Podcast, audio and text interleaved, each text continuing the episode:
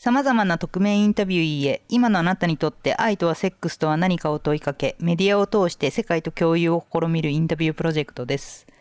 今日はよろしくお願いします。よろしくお願いします。では、あなたにとってセックスとは？えー、セックスとはですね、まあ、私、あの、えー、まあ、これからちょっとお話しするんですが、やってる内容から、はい。女性の、うん。まあ、私ではなくて、女性の秘めたるうん。快感をうん。引き出すためのコミュニケーション。はいはいはい。まあ、これちょっと、何を言ってるんだろうみたいな、わかんない方とかもいらっしゃるかと思うんですけども。あのー女性に捧げるためにセックスをしてるって感じですか？そうですね。うん、自分の快感はあまりもういいかなみたいな。あの、自分の快感はうん今、ほとんど求めてないです。うーん。だからだセックスっていうと、うん。まあ大体、あの男性の射精で終わるでしょうみたいな感じなんですけども、まず私、まあこれちょっと方法とかになってしまうかもしれないですが、自分の射精っていうのをはい。求めてません。じゃあ、もともとですか？もともとではないんですけど、ここずっとです。ここ何年ぐらい？何年かくらいですね。ん。でそれよりかは、えー女性の方が、うん例えば今まで感じないとか、うんうん行ったことがないとうか、んあるいはその他の方から、うん男性から、うん。えー感度が悪いとかうんっていうふうに言われてる女性がうん結構いらっしゃると思うんですけどうも、んそれはあの女性の体のせいではなくて、うん。そのそういう感じるところのうん。まで行ってない行ってないっていうのはその行われてないコミュニケーションがはい。体と体のコミュニケーションがってことですか？そうですねうんでそれをあのもっとコミュニケーションを取っていけば、うん女性っていうのは、うん自然にうんこの快感っていうのがうん体から出てくる、うん。うん。本人も知らない快感が出てくるんだよ。うーん、興味ある。私が興味ある。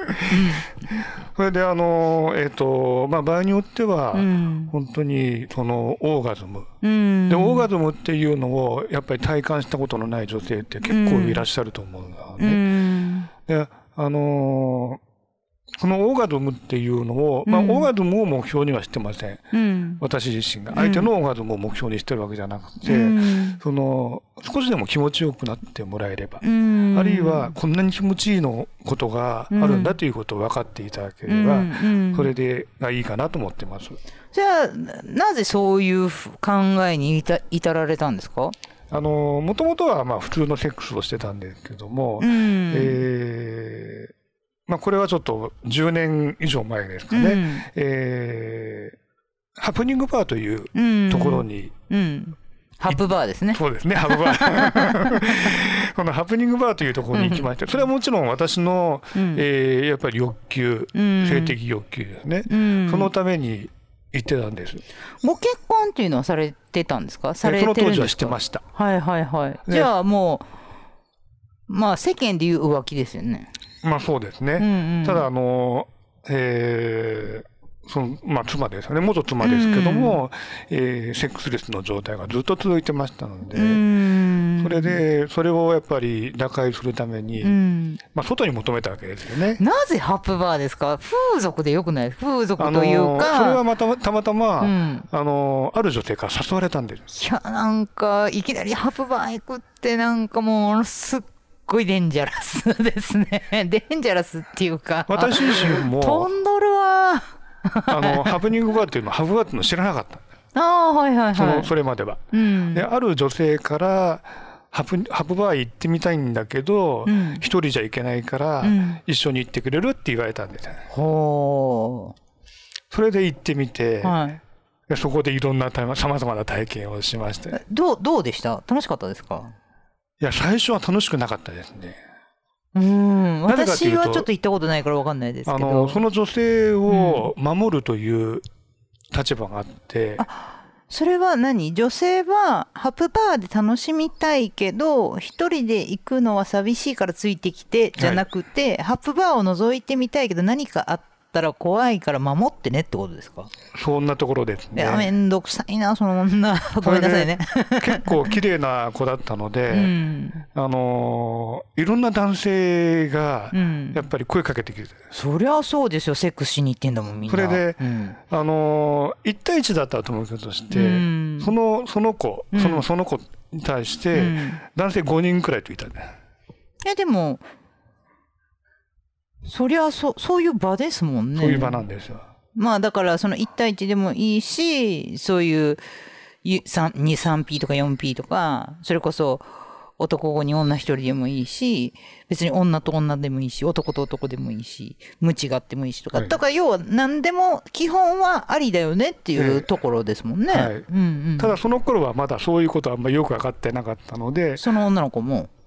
まあ、その女の子も私もよく分かってなかったはいので、はいはい。それでまあその子を守らなきゃいけないっていう考えがあって、うん。でも入れ替わり立ち替わり男性がうん。来てうん。いろんなことをしていくんですけど、うん。やっぱり途中でセックスしようとするわけですよね男性が。まあそまあそうでしょうね。ええ。うん。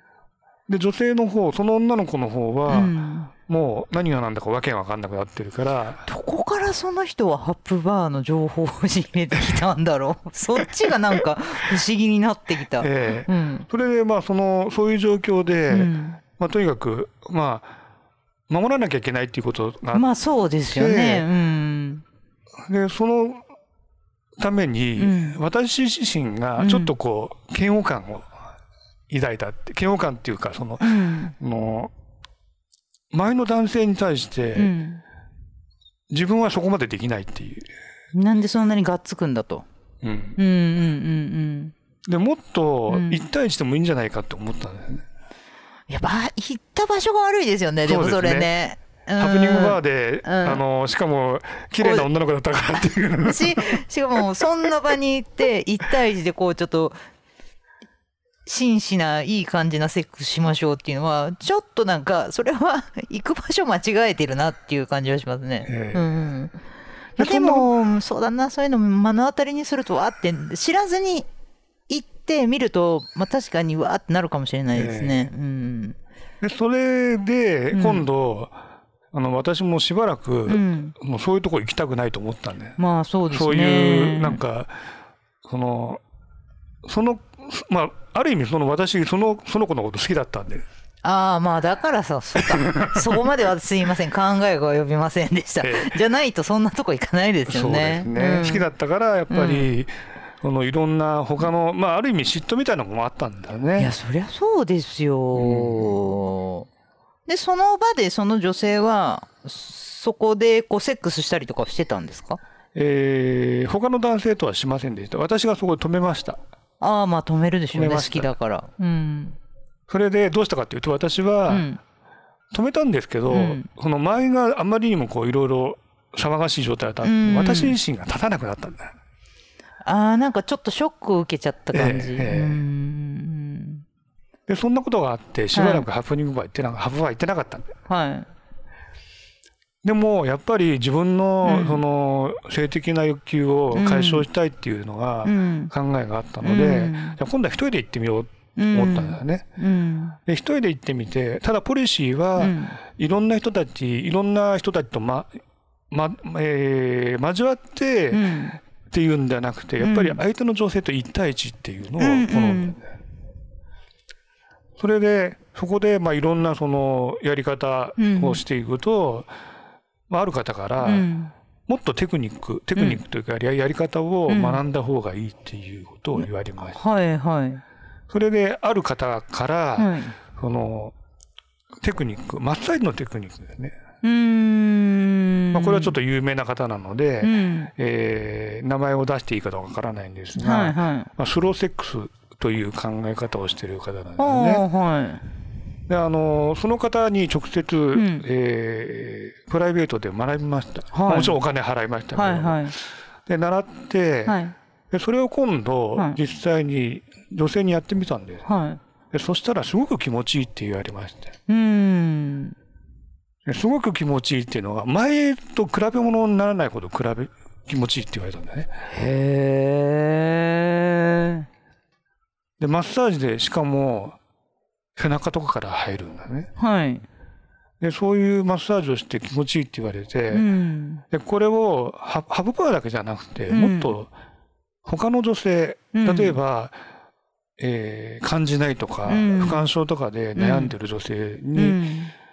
まあ、行ったことがないとか、うん。女性にやってあげた方がいいんじゃないかと思ったんだようね。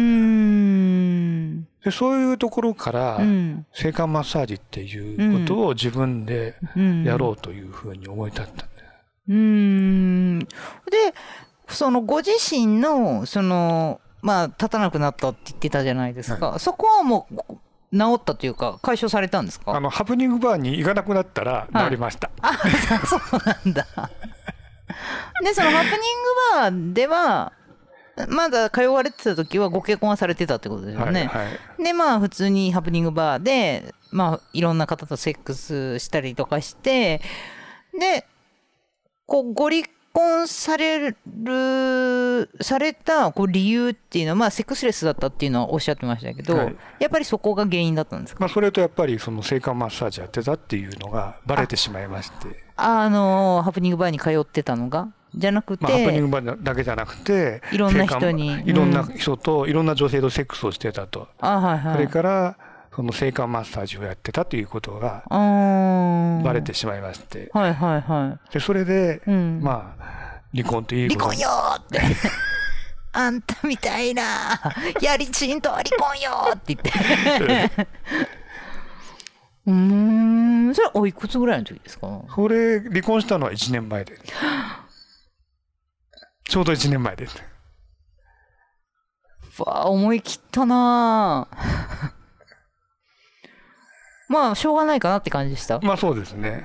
まあそれから、うんそれまでも、うん。えーまあ家庭内離婚の状態にはなってたね。あーセックスレスだけじゃなくて、もう、すまあ、すごく仲はいいけど、こうセックスはしないっていうご夫婦も意外にいらっしゃるじゃないですか。まあ、そうじゃなくても完全にもう本当に、もうただ同じ家に住んでるだけっていう状態だったっていそうですね。同居人っていう形うーん。えその性感マッサージ、あれ？性感マッサージって、本当にマッサージするだけですよね。その挿入したりとかそんなんじゃないですよね。私えー基本うんは挿入というか、うんまあセックスはしません。うんですよね。マッサージですもんね。まあそうですうん。うんうね。ん。それは、こう、こう何がこうそんなあって、でもセックスレスで自分がまあハプニングバー行くようになって、うんでもセックスレスだから、これ自分の欲望を満たしたいなって思っていくわけじゃないですか。で、こうなんでそれが逆にこう女性に対して、こう、女性に喜びを与えたいみたいな風になっちゃったんですか？なっちゃったっていうかなったというか。もともとは、うん。えー私、もう本当前の小さい小小学校くらいの時から、うん。やっぱりセックスっていうのは伝授しなきゃしないといけないっていうことを前儀？前儀ですね、うん。学んだんだね。小学校？小学生の時が。え、なんで？小学生の時って。あの、ベストセラーになった、はい。How to Sex っていう本があったんでえ、すけど。ジョアンナの愛し方じゃなくてですか？なんか、そんな本あったっけ？ありました。はいはいはいでえっ、と、まあ私年齢今57ですから、はい。えー小学生だと昭和40年代くらいですかね。ん。あの、かなり有名になった本です。はいはいはい。その時代でその本出るってちょっとセンセーショナルですね。うん。でそういう本を読んで、うん。あのーやっぱりセックスをするときには、うん。ちゃんと前儀をするとうん。いうことを学んで、うん。で、その前儀、なんで前儀をしなきゃいけないかとか、そういうことも本で知ったんですけども、うん。あのーやっぱり自分、そういう本を読んでいたら、うん。自分のためのセックスっていうことよりも、相手の女性のためにセックスっていうのをうん。すごく感じるようになったんです。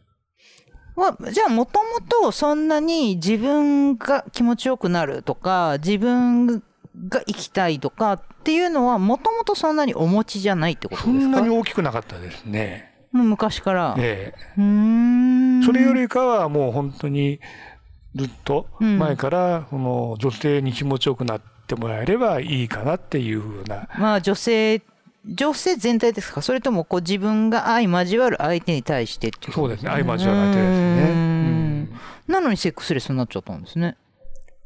それは奥様が当時のあなんかこう、セックス嫌だわみたいな風になっちゃったんですか？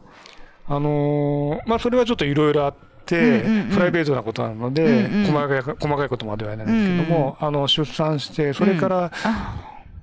しばらく、その状態が悪かったんですよね。なんかそういうお話はよく聞きますね。ええ。ご出産されてからはもう全然っていうのはよくなんか聞きますね。ええはいはい。もともとその、えー、と妊娠できにくい体って言われたんですけども一、人出産して、うんで二人目ってなった時に、うんやっうん。ぱりもう子供できなかったんだようね。でできなかったのと、うんそれからその後例えば不正出血とかがあったりとかで、うんもうセックスしたくないっていうふうにもう体がしんどかったんですね。ええうんでそういうことがあったものですからもうそれっきりセックスをしなくなってしまったと。まあでもそうなるとねやっぱり2人ともそういう気持ちになればいいですけどね片方がそうじゃないとどうしてもやっぱ外に求めちゃいますもんね。でこう性感マッサージ師としても今専業でされてるってことですよね。専業ではないですがあのマッサージ、アロママッサージとかもやってます。はいはいはい。はいで、まあ、その前はサラリーマンかなんかをされてたんですよね。サラリーマンサラリーマン。まあ、サラリーマンっていうか。専門職ですけど。専門職。まあこう今とは逆のお仕事。そうですというねか。あのすごい硬い仕事って言われるかもしれません、はいはい。でまあいわゆる硬い仕事で全く逆に振り切ってしまったわけじゃないですか、はい。仕事の内容としては、はい。こう何がこうそこまでそうでしかも年齢もお若くないから、はい新しいこと始めるのってすごく体力的にも当然そうだし、勇気もすごくいるし、はいこうな何がこうそこまで思わせたのかなと思って。こう、なあのー何がそこまでこう性に対しはてい。こう、よっぽどのその思いがないと、はい。なんかそんなことできないと思うんですよ。うなんかその性感マッサージなんでそれこそ人を選べないしお客さんは選べないじゃないですか。私はもう絶対できないなって思うからなんなんでそんなことができるのかなすごいなって。これはもうあの自分よりも相手という、うん。その相手の女性という、うん。その相手に対しうてん。貢献したいっていう思いなんですね。セックスを通して。貢献したい、ええ。快感。あまあ快感か。そのうん。その女性のそのその女性ご本人がうん。自分の体なのに知らないことっていっぱいあるわけなんだよ。うん。うん。うん。うん。でいっぱいあってそれはその一つにやっぱうん。りその性性の快感っていうのがうあったんもんだよね。うん。そのセックスの快感っていうものをうん。知らない、うん。知りたいと思ううん方っていうのはいっぱいいらっしゃるんですけども、まあそうですね、ただ誰にうん頼めばそれは例えばパートナーその人のパートナーだとか、あるいはそのまあ場合によっては不倫だとか、うん。他の男性。うん。そういう方もいらっしゃると思うんですけども、なんかそうだな。男性でセックスのプロって AV 男優ぐらい？だからなかなか女性男性が行く風俗。まあだから女性が店,、店員じゃないけどねまあいわゆる彼女たちはセックスワーガーで、まあ、セックスのプロと言っていいと思うんですけど、え逆に女性がそういうとこに行こうと思った時にないですもんね。ないですね。うん。あのーですから例えば、うん。この不倫相手だったりとかうん。恋愛の相手が、これ婚活なんかでもそうなんですけども、うん相手の方が自分を満足させてくれるかどうかっていうのは分からないですよね。いやそれは賭けですよね。ええうん、まあでもまあ仕方ないかなそれは分からんもんな。うんそれで、うんあのーやっぱりそれをしてあげたいと思ったんだよ。うーん、ふんふんふんふん。こう、なん、なぜそこまで性にこだわるんですか？なんか多分それは、快感を与えることじゃなくても、別に喜ばせてあげられることも、他に方法は多分あると思うんですよ。はい。なぜそれがそんなにセックスとかはい性なのかなと思って。はいそこ何をこの性に対して何を見てるのかなと思って。あのーこれはですね、うん。その女性自身を知らないっていうことが、うん。多分あの、9割くらい、まあ9割いくかどうかわかんないんですけども、うん9割くらいの女性の方は、うん。自分がそういう状態になってないから知らないと思うんだよね。うんうんうん。大体の方が。うん9割ってほとんど、ほとんどの方じゃないですか。うんで知らないと思うんですよ。うん。うん。でその知らないものを、うーん、セックスに関してですから、やっうんぱり知ってもらいたい。意識してもらいたいっていう。その快楽を、じゃあ、その女性が得ることによって、はいい、や別に、オーガズムなんて経験しなくても、人死なないし、はい。別に、知らないなら知らないで、別にそれなりに幸せに生きていかれると思うんですよ。なんで、こう、セックスってこういうもんだよねっていう思いがあるから、例えば快楽とかって、っていうのがあるから、すごくそういったなんかこだわりがそこにあると思うんですけど、その、そのセックスとか快楽っていうのは人に何を与えてくれると思います？あのーまあ、快楽って言ってますけども、うんもうそれはその女性の、うん。えー幸福感、うん、とかうんそれから至福うん。の感覚なんだよね。うん。であのー今までその性感マッサージを、うん。えー施してですね、やうん。っぱりこういう風になったことがない今までにない。でうん。こんなに気持ちいいものだと思思わなかった。うん。でこんなに気持ちいいっていうのを初めて体感したっていううん。そういう感想をいただくと、うんやっぱりやってよかったなと思ってそのマッサージをしてあげてよかったなと。ええはいうんうんうん。じゃあ、その性感マッサージって、まあ、お仕事にされてるっていうのはあると思うんですけど、はい実際にご自身が、こう、裸になって女性と抱き合わなくても、それをしてることで、ある意味、自分としてはもうセックスに近いような感じを持っていらっしゃるってことですか？それとはまた違う？あのセックスに近いような感じはあります。あうの、ん。マッサージというよりうは、ん。えー例えばその相手の女性うのん。手をうん。触れてあげたりとか、うん。それからできるだけうん。スキンコミュニケーション。うん。例えばハグをしたりとか,、うんなんかマッサージっていうとなんかただマッサージするんじゃないかって思うんですけども、うんうん。そういうスキンコミュニケーションハグとかもします。セックスに近いところまでは行きますが、うんうん。もちろん性感マッサージですからセックスはしません。もうそれに近いところまでは行きます。うんうんうんじゃあ挿入までしないとセックスじゃないってことですか？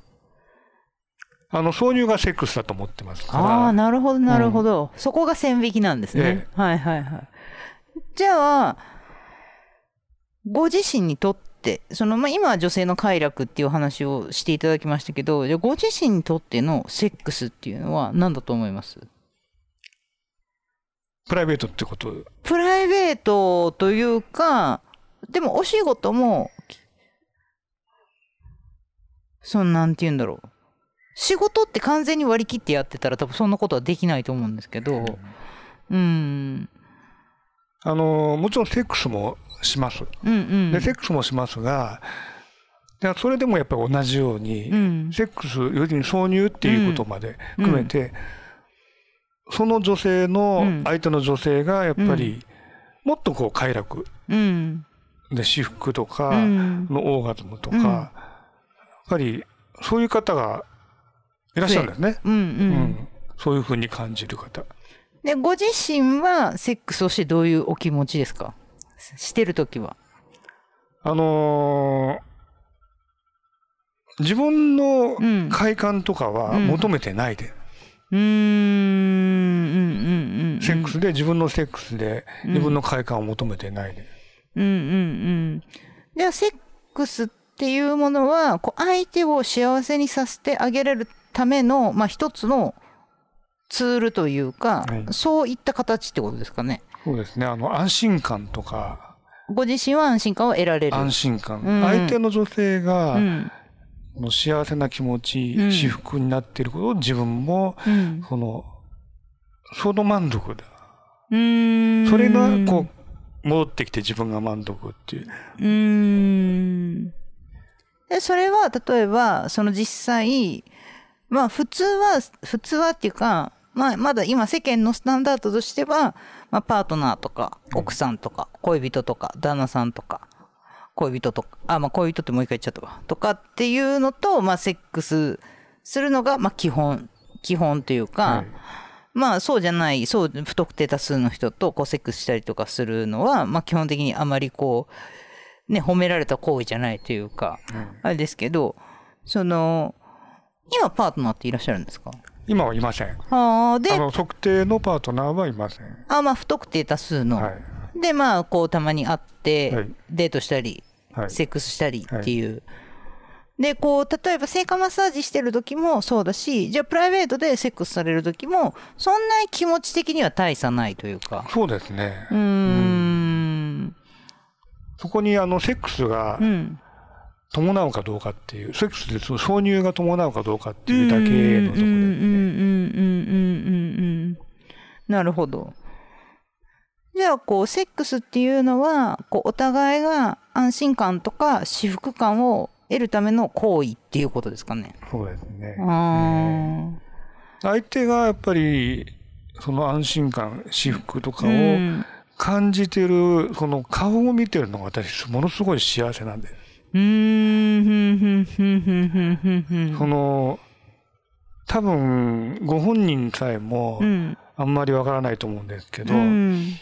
その時の顔ってう、ん。全然普段の顔と違う顔されてるんで。かわいいなって感じですか？というか、うん。これはね、私もちょっとホームページとかでも書いたんですけど、うん。まるでうん。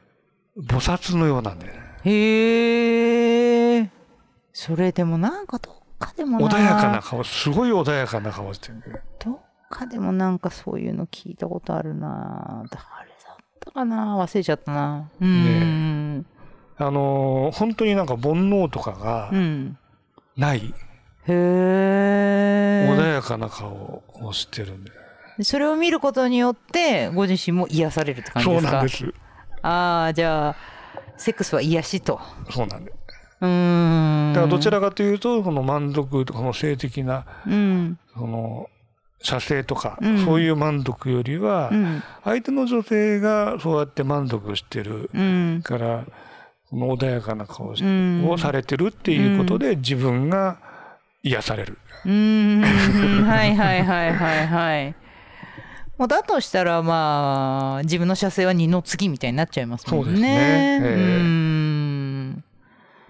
なんかでもそれねどっかでも聞いたことあるんだよな。誰かもなんかそういうようなこと言ってた気がするんだよな。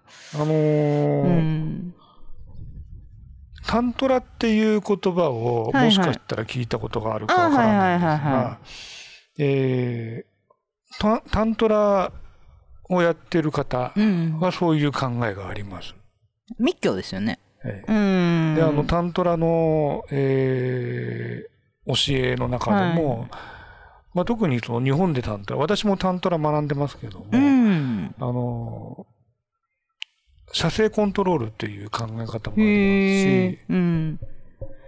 密教は往々にしてこうすごくセックスを重きに置いてるところが割とありますよね。はいうん、宗教ってどっちかというともう全く排除してしまうか、それかこうちょっとそのタントラがすそうっていうわけではなくて結構新興宗教とかだと逆に教祖がこう女性の信者たちとかをもう自分の見かけ目かけみたいにしちゃっはい。てこうコントロールしたりとかっていうの。やっぱなんかすごくなんかこうそれだけこう人の心にこうなんかこういろんなことを起こさせるこう強い動機を与えうる、まあ、体にも刺激があるしでもそれで体に刺激があるってことは何かしら絶対心も影響を受けてると思うんで、なんかそれはやっぱりなんかこうそれだけ例えば宗教とかキリスト教とかすごく禁止するじゃないですか。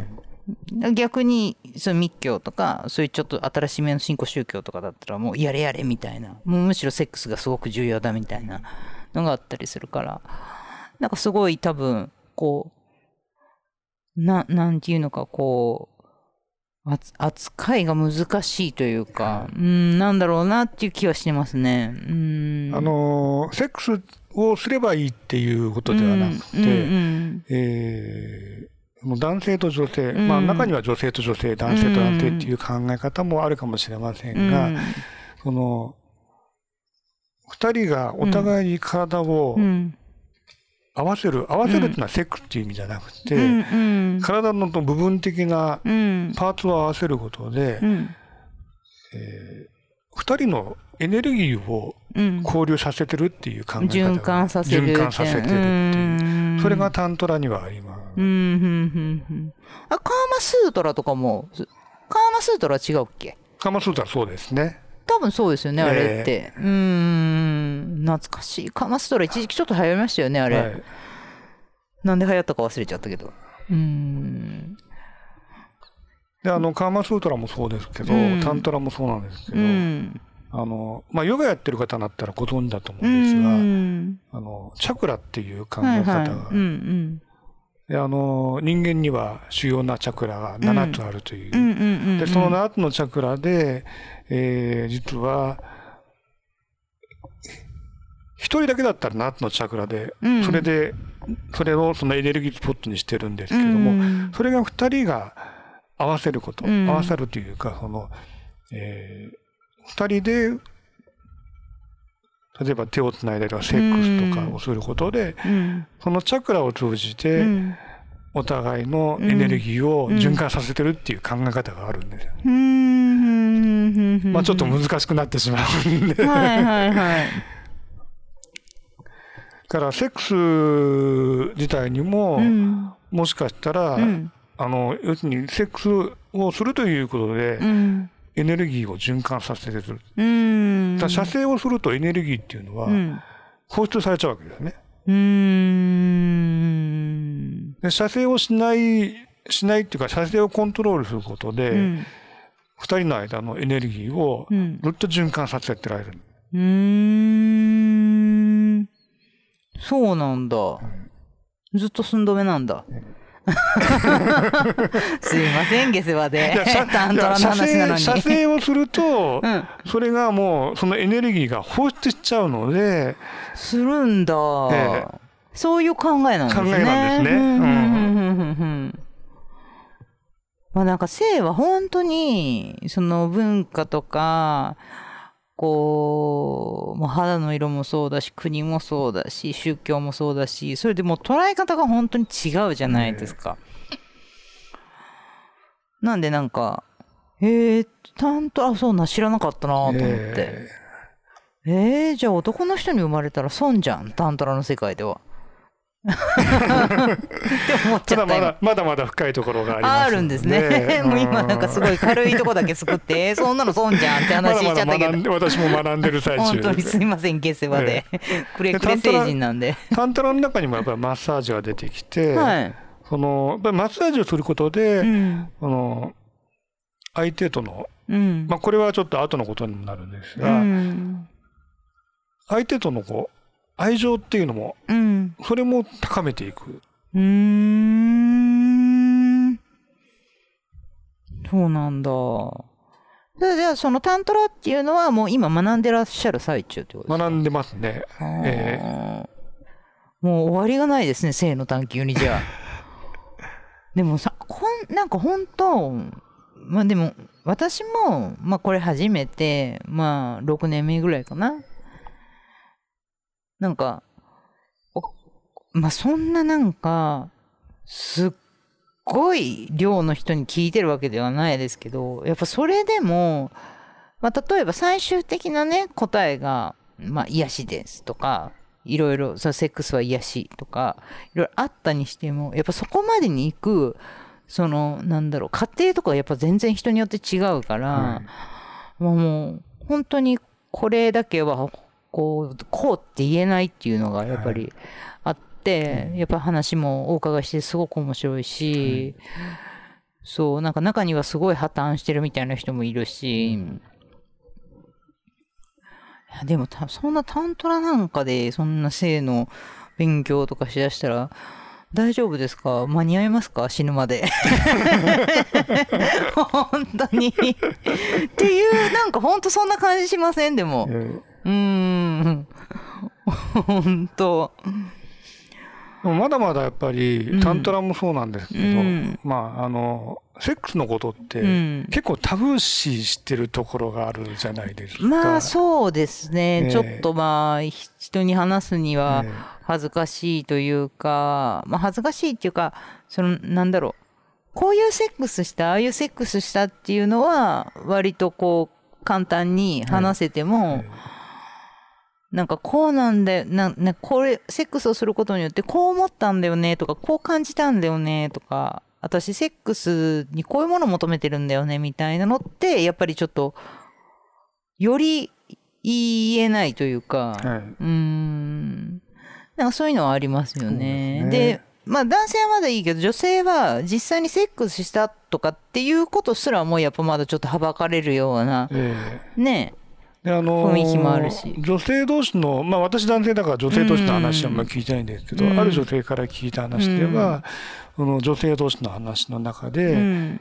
やっぱり行ったとか行かないとか、うんうん。でしかも、うん。その中で行ったとか、うんうん。まあ、中っていうのは膣の中ですね、うんうん中で行ったとか行かないとかっていう話っていうのが結構出るらしいんですよね。ああはいはいはい。で、あのーから、うーん、行ったとか行かないとかっていうことに、やっぱりうん執着してる、固執してる方っていうのは、知らないから、知ってみたいっていう感じじゃないですかね。はい。で、しかもその中で行くっていうのは、うん。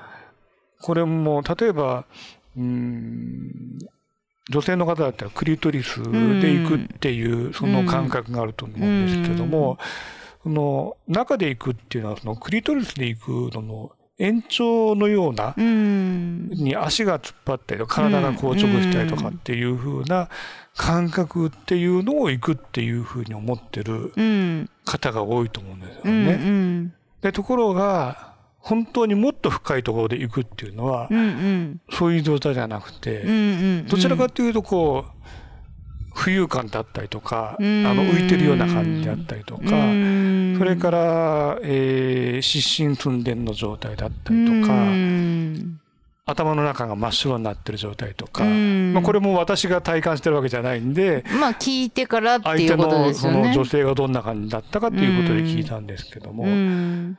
その自分が思ってた行くっていうのと、うん。もっと違うオーガズムっていうのがうんあるんですねっていうのをやっぱりうん聞いたんだよね。じゃああれですか？全世界の女性に知ってもらいたいですか？そういうのを。まあできればですね。そう思いますね。すべての女性バイタリに、ティすごい。すべての女性にやっぱりうんそういう感覚っていうのうがんあるんだっていうのを、うん性の感覚ですね、うんあるんだっていうのを知っていただきたいと思います。性の回その感覚を通して何をこう自分は何を得られてますか？ご自身は。あのーそれを知っていただくっていうことで、うん。まあなんでしょうね、私自身がやっぱり満足、うんあの別にテクニックとかセオリーとかじゃなくて、うん。メソッドとかじゃなくて、うん。あすみません、メソッドとかじゃなくて、あのーなんでしょうね、そういう、私がよく言われるのは、うん。あ名前が出せないんですけど、うん。私に会えてよかったっていうふううん。に女性の方おっしゃっていただけることがうん。よくあるんですよ。うんうん。から本当に私がそれで、えーそういうふうに思ってもらえてよかったなっていうのが。うーん。それはこう性という媒体を通してってことですよね。はい。では、えっ、と、あなたにとってセックスとは何ですか？えー、私にとってセックスは、相手の女性の秘めたる快感を引き出すコミュニケーション。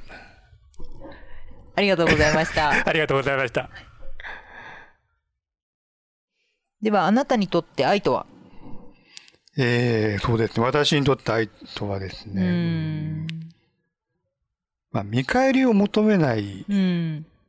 ギブだと思うんですね。うん。まあ、ギブって、与える。なんか与えるっていう意味ですけど、よく、まあ、一般的にはう、ん。ギブっていうとギブアンドテイクっていうようなうん。言い方をするじゃないですか。うんギブアンドテイクってことは、ギブがあって、テイク、まあテイクとかじ見返りですようん。うん。うね。ん。だから見返りが欲しいからギブをしてるっていうようなこともあるわけです。いや私はもう多分そっちのタイプです。なんかもう、いやー、なんかそこまでやっぱり私はこう、神みたいになれないですね。もう神のイメージはそういう感じ。まあ普通はなんかそう思っちゃいますようね。ん。だからギブアンドテイクっていうよううな、ん。そういう考え方の方多分多いと思うんですよ。うんうんうんでも、あくまでも、うんもうギブ、ギブ、ギブ、ギブっていう考え方。うん。おーそれは実践できるかできないかは別として、そうじゃないと愛じゃないってことですか？そうですね。あの、まあうん理想ですね。うん実際にできてるかどうかっていうことよりは本当理想になってると思うんですけどでも。ご自身の中でのじゃあこう常にギブだけできてるかって言ったらそれはできてるかできてないかって言えばどちらですか、まあそうですね。ただし、うんあの、ギブアンドテイクっていうことになると、うん相手からのうん見返りっていうものをうんある程度こう期待してるっていう。いやでも期待しちゃいませんか？期待してるっていうのは大体そうですよね。普通に思っちゃうじゃないですか。うん期待、見返りが欲しいから相手に対して何か与えるんですよっていうふうに思うじゃないですか。うんうんそれで、でもう、んもしもうん。相手に対してうん。見返りを求めていて、うん。ギブアンドテイクでいて、うん。その見返りがなかったら、うん。これ例えば、うん。えー私はあの人うにん。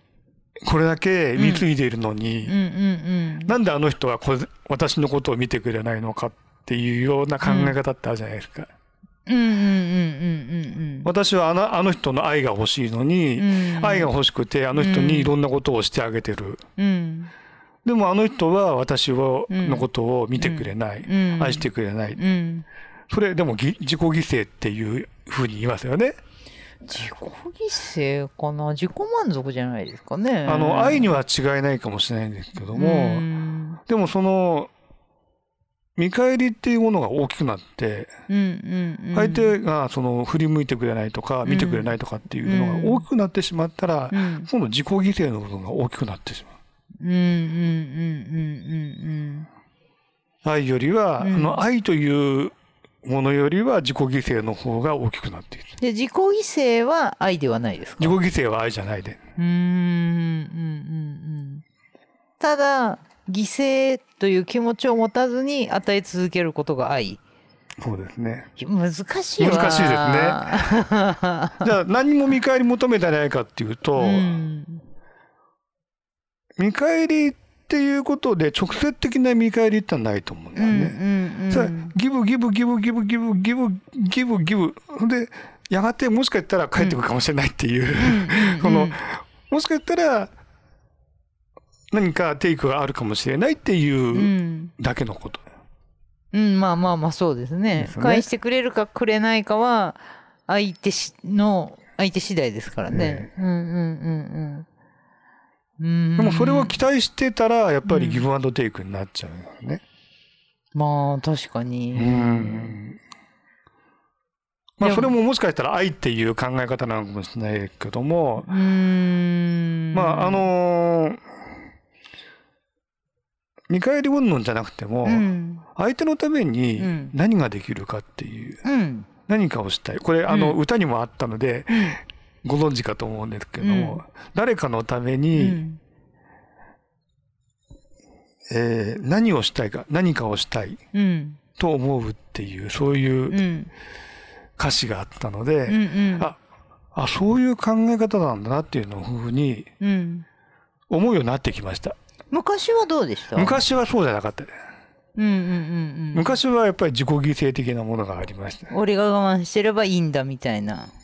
であの相手からの愛を求めたうんうんうんうんうん。そのもその時にじゃあ求めてたものってまあ愛っておっしゃってますけど何を求めてらっしゃったんですか？あの愛というか、まあ、相手が、うん。相手まあ、女性ですけども、うん。自分のことを見てくれているかどうかとか。うーん。注目してくれてるというか。それはだあの相手の女性が私に対して何かをしてくれるっていうことじゃないけども、うんうんうん。うん。こう身をもっていてくれたり注目してくれたり、え何か世話を焼いてくれたりとか、はいはい。そういう感覚っていうのが、はそれが愛なんだなっていうふうに昔は思ってましたよね。いうーん。こう与えてもらうものって思ってたってことですか？まあ与えてもらうものというか自分が与えて相手も与えるっていう、はいはいはいはい。同じように、イーブンじゃないと、えうん。えと思ってました。うんうんうん。もう今はそうじゃないなって感じ。そうですね。うーん。例えばこっちが100与えてもあっちからはもしかしたら1も返ってこないかもしれないそうですね。それもあると思いますね。うんうんでもそれでも与え続けることが愛はい。それがまあ理想なんですよね。理想理想なんですね。理想ですねやっぱり現実はどうかっていう問題になると思うんですけども、うんそこが理想ですから、うんそれをやっぱり頭を置いてますね。あだからその理想のご自身が愛だと思われてるものに近づくためにまあ日々、まあ、精進はされてるってことですか？そうですね。わあ大変。まあでもそういうお気持ちが少しでもないとその、まあ、性感マッサージの仕事にしても、その、まあ普通のマッサージの仕事にしても、できない、できないですよね。しんどいじゃないですか、一日中人の体揉むの。であの 腰も痛くなるし。例えばね、うんえーで性感マッサージってうんお金っていうものが伴うじゃないですか。はいはいは性感マッサージをしてあげて、い。うん女性からそのうちに対価、代金、うんうんうんうん。これは見返りじゃないのかっていうふうになると思うんですけど、え、でも、お金ないと生活できないですからね。うーん、なんかす、どうだろう。なんか愛があればお金も受け取るべきじゃないみたいなのは、なんかな、なんかちょっと違うかなって違私は。うと思いますね。うーん、なんだろう。ただ、そのお金をもらう方法っていっぱいあるじゃないですか。はい別にマッサージじゃなくてもいいし、別に普通の前されてた、まあ、ちょっとお堅い仕事でもいいし、で、実際にお金がないと、まあ、生きていける世の中ではないから、まあ、はいお金っていうのは絶対必要だと思うから、私そもそもお金って汚いものだと思ってないんで、え。でなんか、でも、あえて、じゃあその仕事を選ぶっていうのは、やっぱり、だって別にその仕事じゃなくてもいいですからね、お金を得るのは。まあ、お金を得るためでしたら、その仕事じゃなくてもいい、だって前のお仕。事の方がええお給料は全然良かったとおっしゃってたじゃないですか、はいさっき雑談中にも。だけど給料下がるって分かっててなおかつそんだけしんどい思いして 一日中人の体揉んでしんどいよみたいな 私だったら絶対思っちゃうんでうんこう何かしてあげたいとかこう人に何かこう気持ちいいって思ってもらったりとかっていうのがやっぱお好きなんだなと思いますね。ええ。うん。だからお金のために、前はお金のために仕事をするっていう感覚がやっぱありましたんで、うんうんうんうんうんだって、じゃあ何のために仕事をしてるかって言ったら、まあこれちょっと愛と離れてしまうんですけど、はいはい。何のために仕事をしてるかって言ったら、やっぱり昔は、うん。だってお金、仕事してお金稼がなかったら生活できないでしょとか、うん自分のうん普通の生活、あるいはある程度いいものとかうん。買えないでしょっていうふうに思ってたんですけど、うんでも、うん。最近はあんまりそういうふうに思わなくなった。まあ確かにお金っていうのは、うん世の中で生きていくためには必要ですけど、ね。うん。じゃあ、何が何でもお金をうんいっぱい稼がなきゃいけないかっていうと、あんまりまあそうは思わなくなったよね。まあ満足するレベルというかがまあ人それぞれですけどね。うんうんうん。じゃあこう、そんなにこうなんかなんだろう。いやでもだからやっぱお金よりも大事だったんでしょうね。で前はだからお金が一番大事だったってことそうでねですすもんね。前はお金の方が大事だったのうーね。ん。がむしゃらに。がむしゃらに働いて、えそれなりに稼いで。ええ。えでも単純な話どれぐらいお給料変わったんですか？半分ぐらいになっちゃったってことですか？そうですね、半分くらいです、ね。いやーきついわー。すごいわまあ、その時はまだ、まだというか、結婚してましたから、はいはいはい。家庭にも入れなきゃいけなかったし、まあでもなでも今はうん。自分がうん生活できるくらいのお金で十分ですから。うーん。あでもお子さんっていらっしゃるんですか？あ、います。そうお子さんとはもう一緒今一緒には住まれてないですか？えー結婚した時は一緒に住んでましたけども、あはいはい。もう成人してますんで、はいはいはい。こうなんかお子さんに対してはどういったお気持ちですか？そのまあ愛っていうもので言えば例えばそのなんか愛っていうと親子ってやっぱ鉄板だと思うんですけどえこういわゆるこうどういったお気持ちなのかなと思って。その離婚したことが悪いとかそういう話ではなくてうんこう愛っていうさっきからおっしゃってる愛っていう意味ではどうそのまあお子さんに愛は当然あると思いますし、でそれってこう言葉に表現するとどういうお気持ちなのかなと思って。あのー今はですね、まあこれはもう離婚して、うんまあ、元妻が別に、まあ再婚してるかどうかそれは分かりませ。うんうんんうん分かりませんが、うんうんまあもう子供とも会わないでくれというような、えー子供も知ってます？あこういうお仕事をされてる私がどんなことをやってたかっていうのね。でもちろん成人してますから、はいはえーその意味もよく分いかってます。はいはいはいだから、うん。もう会わないでくれとは言われましたうが、まあ、もちろん私はうん。何か機会があれば、うん。もちろん会いたいという気持ちはあります。まあお辛くないですか？でも例えばじゃあ会わない方が子供のためになると思うんだったらこれから先は一生会わなくてもそれぐらいの覚悟はあるよっていうことですかね。そうですね。うーん。でもギブですね。ね。完全に。もうや子供のテイクなんてため全くないですよね。子供のためになるんだったら、うん。その、かえって私が子供にとって、その、要するに害というふうに思うんだったら、うん。会わない方がいいのかなっていう気持ちもあります。それは自己犠牲ではなくてっていうことですか？えこう潔く身を引こうえっていうええそうですね。うーんすごいな。いやそれが愛かどうかっていうのうは、ん。これは私もわかりません。うーん。でこの愛とは何かっていうことからすると、うんまあ、私自身もうん愛ってじゃあ何っていうような、まあそうですね。ええうんうん。